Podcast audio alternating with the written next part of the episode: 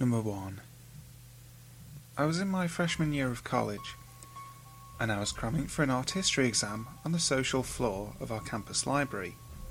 Out of nowhere, a guy came to my table and sat across from me. He seemed about 22, rugged black hair, toned olive skin, pretty brown eyes. He flashed me a handsome smile and introduced himself as Cal. Do you like tennis? Now, I wasn't really in the mood to make conversation, as I had an exam in 20 minutes that I was literally just starting studying for. But being the overcurious, ever friend seeking freshman that I was, I indulged conversation. I told him I didn't play tennis, as he was looking for people to practice with, but I learned Cal was a transfer student, and that he was into art comics and foreign films, just like me. Honestly, we really hit it off, so we exchanged numbers, and I agreed to go over to his apartment later that night to smoke. I had a boyfriend at another college, and I wasn't about to go meet a stranger alone, so I brought another female friend with me to Cal's apartment. At his place, our conversation went on, and in hindsight, this was probably the first red flag I should have recognised. I really want to start a violence club where we just shoot everyone who commits crime. The way that he'd said this made both my friend and I think he was joking, but there was a weirdly cold, detached tinge to it. Later on that night, Cal chucked his lighter at my friend's face in reaction to something she said. My friend was fine, but Cal indirectly made it clear he did not want her in his apartment. Second major red flag. I told him that wasn't cool and that we had to leave. Cal immediately apologised and walked us out. As we walked back from his apartment, my friends and I agreed that Cal was not what he had seemed to me before charming, studious, and genuine. Weeks go by, and Cal kept texting me and messaging me through Facebook. He told me about his broken childhood and how he felt he could open up to me so much. I responded as I felt sorry for him, but I probably shouldn't have. One night, I woke up to about 22 drunken texts from him about how his life is going to shit and how he thought he loved me, and how 7 out of 7 dentists think I should stop dating my long distance boyfriend and move on to Cal. He set up a lot of creepy, possibly rapey hangouts. Like, hey, do you want to come to the forest with me and help me finish this bottle of vodka? I sent him a stern message I wasn't interested and promptly stopped replying to the rest of his messages. This kept him away for a while, though I saw him a few times on campus, in the library at the same spot I had studied in. Soon after, the semester ended, and it was summer break. After I blocked him on Facebook and my phone, Cal still sent anonymous texts asking if I wanted to try MDMA with him, asking me for sex, yelling at me for bringing my friend that day I hung out at his apartment, and at one point, threatening to break into my dorm as he claimed he knew where I lived and where I was interning at for the summer. Every time my phone buzzed, my heartbeat would skyrocket. I was so scared to check my phone or leave any social media presence that I deleted all my accounts in hopes that he would stop cyberstalking me. Later that summer, I got an email from Cal, which creeped the fuck out of my bones. Hey, cutie, did you miss me? Don't you remember what day it is? Aren't you gonna wish me a happy birthday? It's not like I'm asking you to fuck me or anything. I reported him shortly after that. But this is what gets me the most. The same semester, one of my good friends told me she met him in one of her classes and that she got a text from him. Do you like tennis? Number two. I don't want to give a lot away about my identity, but I'll say that this takes place in a small town in Ontario where I grew up during seventh grade so me and everybody in my class would have been about 12. Anyway, for the first part of 7th grade, we had a substitute teacher, Mr. I, who was only there until the actual teacher, Mr. C, came back from sick leave, which we later found out was due to mental health issues. Mr. I was great, and he left after the winter break. That was when Mr. C showed up. He was kind of a creep from the start. He used to make a lot of little creepy remarks we would let slide, but eventually it escalated. One encounter I recall is that one day during recess, he tried to get me and a friend Rachel to say different words for penis, and would ask us if we were comfortable with saying things like that. Now, as young girls, we decided to tell our parents, and they were pissed and called the school, which obviously did nothing about it because otherwise the rest of this wouldn't have taken place. Fast forward a couple of creepy months, me and Rachel are in the gymnasium with the rest of our class, which was about 20 kids. We're doing the gymnastics portion of our gym program. We were halfway through class, and Rachel gets up and goes to the part of the gym where we would leave our shoes. So I turn around to look for her after a bit, and to my surprise, she is standing there across the gym in shock, holding a video camera. Now, at this point, no one else really noticed, and even I haven't put two and two together yet. But what happened next made me clue in pretty damn fast. Mr. C, who was at the time lounging around the gym, not really doing anything, sees Rachel with this camera. I swear to God, his face went from not having a care in the world to utter horror in all of a second. He grabbed a soccer ball from a nearby rack and chucked it across the room at Rachel in front of over 20 fucking 12 year old kids. It hit her dead in the side of the face. She dropped the camera, screamed, and ran out of the room and into the office. Me and everyone else in the class also ran out of the room in pursuit of her before Mr. C could do who the fuck knows what else. He grabbed this camera and ran out of the school. I never saw him again. Rachel who happened to live on the same street as me, has friendly parents who talk to mine occasionally. We later learned they pressed charges and all that shit, and Mr. C was convicted of assault on a minor, and also intent to harm minors or something along those lines. He'd been taping our class since he'd begun teaching us. He had dozens of tapes of our gym class. He would position the cameras in different places to capture the most revealing angles for whatever it was we would be doing that day. Needless to say, we got a new teacher for the rest of the year, which was kind of awesome because she let us do pretty much whatever we wanted to. In hindsight, everything about Mr. C seems so menacing now. From accidentally walking into our changing rooms to extensive health lessons about sex. Number 3 now, this encounter isn't about some pervert or stalker or criminal or anything like that, but I guess it frightened me because it's something I'd never experienced before. So, I'm at school on Tuesday, and on Tuesdays I have my geology class at noon, lab at 2, and then a break until my math class at night. So, after my geo lab, I meet up with my friend Brian so we can go get some lunch together. We go across the street to a place that everybody on campus eats at for breakfast, lunch, dinner, whatever. Brian and I are sitting in a booth just talking because we'd finished our food. When all of a sudden, a random guy shows up by our table. Now, my mum works in the courthouse and deals with people on drugs all the time, and I've been there a few times myself, so I can recognise when someone is messed up. Also, I have no issue giving money to homeless people it's not my job to judge what they do with it. By giving them money, I give them the opportunity to feed themselves. If they choose to use it on drugs, that's not my problem. So the guy shows up to our table, and the conversation goes like this Hey, do you have any money? I need to get back to Colorado, and I don't have enough money to get there. Um, let me see if I have any small bills.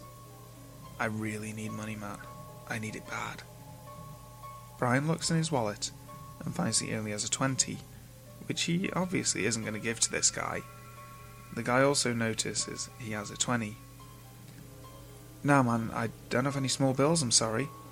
Well, I need like 50 bucks to buy a ticket. I'm sorry, dude, I don't have anything for you. Please give me money. At this point, I'm getting kind of weirded out because he's being fairly aggressive and keeps asking, he also gets this pretty hostile tone in his voice. I don't have any money for you. I need some money, man. I'm sorry. Just give me some money. I'm sorry. I need money. Then this guy turns to me and points to a painting on the wall and says, You see that painting? I did that. I made that. If you give me money, I'll get one for you. I don't have money, sorry. Then he makes a pouty puppy dog face to me and kneels down and says, Pretty please, I just need some money. I need money, please. As he's talking, he's scooting closer towards me on the ground, and I'm just absolutely shocked and have no idea what to say. So Brian steps in and looks at him and says, Dude, we have no money. So the guy gets up, looks at Brian, puts his hand on his shoulder, and begins to squeeze, and gets right up in his face, maybe three inches away, and stares for about 10 seconds. I can tell Brian is scared, because the guy's not your typical skinny homeless guy. He seems to be in fairly good shape, and Brian is six foot two and a skinny kid. All of a sudden, two guys from the kitchen walk in and pull the guy away from Brian and tell him to get out of here now. The guy turns to Brian, gives him the dirtiest look, and walks out, escorted by these two kitchen workers. I don't know if maybe I was just being paranoid because I've never met a guy this aggressively asking for money, but the incident certainly freaked me out enough to go and get some pepper spray. Number 4. This happened about two years ago at my high school when I was a freshman. Yesterday in my chemistry class, the teacher reminded me of the incident. I go to a medium sized school, about 400 students per year. However, we only have about 100 students enrolled in AP Physics every year, so we only have one teacher for the subject. The long-time physics teacher retired, so the school board hired a new one. We'll call him Mr. Sykes. Anyway, from the first day of school, everyone could tell he was, well, different. He'd blow up over the smallest things, such as someone writing a formula wrong, and just go absolutely ballistic. The first week of school, he made over five students cry because of his outbursts. My chemistry teacher is science department leader, so she was very disturbed by these actions. One day, she was going to talk to him about this, and if he needed to make some changes, or if the students needed remediation. He was not in his room, but she found a pillow and sleeping bags and some of his clothes hanging in the teacher locker every room has. This seemed a little bit suspicious, but she didn't overthink about it and soon forgot it. Fast forward to December, my teacher's son was in the marching band for school and she had to pick him up about 11pm due to a game very far away. She noticed his car was still there. This made her grow more suspicious, but really, what teacher would be at the school at 11pm on a Saturday night? As the weeks went on, Mr. Sykes' outbursts got worse, and the students began to fear him more. The following Saturday, my teacher's kids were sick with a stomach bug, so she went to good old Walmart for some ginger ale and on the way home, she decided to drive by the school to see if Mr. Sykes' car was still there. Sure enough, it was. The following week, the physics students were notified that Mr. Sykes would be leaving that week, and they could either drop the class without penalty or take it online. The first week of Christmas break, the janitor who was cleaning the school texted my teacher and said Mr. Sykes was standing in his empty classroom staring at the wall. She said if he was still there when he left, to call the principal and possibly the police. He was there, five hours later, staring at the wall. My principal and the police had to end up coming in and escorting him out of the school. A week later, my teacher was checking the supplies in the room, making sure everything was okay for write up. As she was going through the drawers, she found various items such as razors, rat poisons, and acids. Who knows what Mr. Sykes was planning to do with them? Number 5. I was 19, staying late at the college darkroom to develop some film for my photography class. The photography building, which was once a tobacco warehouse, was a dark, rickety hulk near some lonely railroad tracks in a little travelled part of the campus. I finished developing my film close to midnight and headed out, nervous as always to be alone at night in this deserted part of town. It was dark. Several of the streetlights around the parking lot were out, and the few that remained were phoning it in, putting out a weak flickery light that did nothing to reassure me as I headed toward my car. I heard him before I saw him, a scrape of feet on asphalt. He said, Hey, can you do me a favour? I startled and dropped my keys, and he mumbled an apology for scaring me. I noticed he was wearing a jogging suit and limping. What do you need? I said. He hobbled a step or two toward me. I think I sprained my ankle. Could you take me to the ER? The university hospital was a short distance down the road. I hesitated. The guy looked perfectly pleasant, and he did seem to be in pain. But I'd recently finished a book about serial killer Ted Bundy, who lured some of his victims by pretending to have a broken arm and asking for their help carrying books to his car. When they leaned over to put his stuff in the passenger seat of his VW bug, he knocked them unconscious with a crowbar and stuffed them inside. This scene played across my mind as I looked at the guy. It occurred to me to wonder why the hell anyone would want to jog in this creepy part of town. I'm sorry I can't do that, but I could call somebody for you. There's a phone in the photography building there. There's nobody to call. I just moved here. I don't really know anybody. Can't you just drive me? It's right down Limestone Avenue. He leaned against a car and winced as he reached down to rub his ankle. I'll call you an ambulance, I offered. No, I, I can't afford that. I don't have health insurance. Can you just drive me? I'll pay you twenty bucks. There was something in the way that he said this last bit. Something wrong. Like that exercise in my acting class, where we had to recite Mary Had a Little Lamb, as though we were delivering a tragic monologue or a furious rant. There was a tone rising up that didn't quite match the words he was saying, a raw urgency that reached down inside me and hit the panic button hard. There was a moment of silence between us. I can't help you, I said. I'm leaving. I gripped my keys, slipping them between my fingers the way my mum had taught me, so I could use them as a weapon if he came at me. I kept my eyes on him as I speed walked the last few feet to my car. He watched me drive away, still leaning against that car, a flat expression on his face. Away from the dark parking lot, driving through campus with my music turned up, the fear faded. I started to feel a little guilty for leaving the guy there, although I knew I'd done what my mum and dad would have wanted me to. I was about to turn into my dorm parking lot when I realised I needed to pick up some stuff for breakfast the next morning, so I turned around and headed back the direction I'd come. About a minute down the road, my stomach clenched. There was the guy in the jogging suit, running along the sidewalk. His ankle was perfectly fine. Later that summer, two students at my college were attacked by those same railroad tracks. The girl survived, but her boyfriend died. The man who attacked them was a serial killer, dubbed the Railroad Killer by police. He murdered dozens of people across several states, most of them near railroad tracks. I didn't see his mugshot on TV until years later, but the picture broke me out in the same icy sweat I felt when I saw the guy running down the street.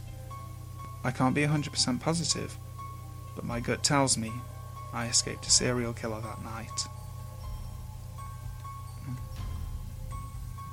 Hope you enjoyed today's video. I thought it'd be apt seeing as all you lot heading back to school and college round about now, so why not give you a few creepy things to think about while you're there. Next video up should be later on in the week and will be my top 10 European cryptids as a follow up to the American one. Also, earlier in the week, I was a guest on Creepy News' channel. I helped do a video with him about the murder of JonBenét Ramsey, I've put a link in the corner here to the video if you guys want to check it out. I really, really would. Creepy News focuses on true life murder and abduction cases, and it's a pretty interesting channel, I've got to say. So I hope you guys give it a check out. Also, feel free to like, share, subscribe, and comment on any of my videos. It helps out so, so much. Also, once I hit 20,000 subscribers, I will be doing a Q&A video. So feel free to send me any of your questions either in the comments or using my social media channels, which are in the description box. So, until next time, Sleep tight.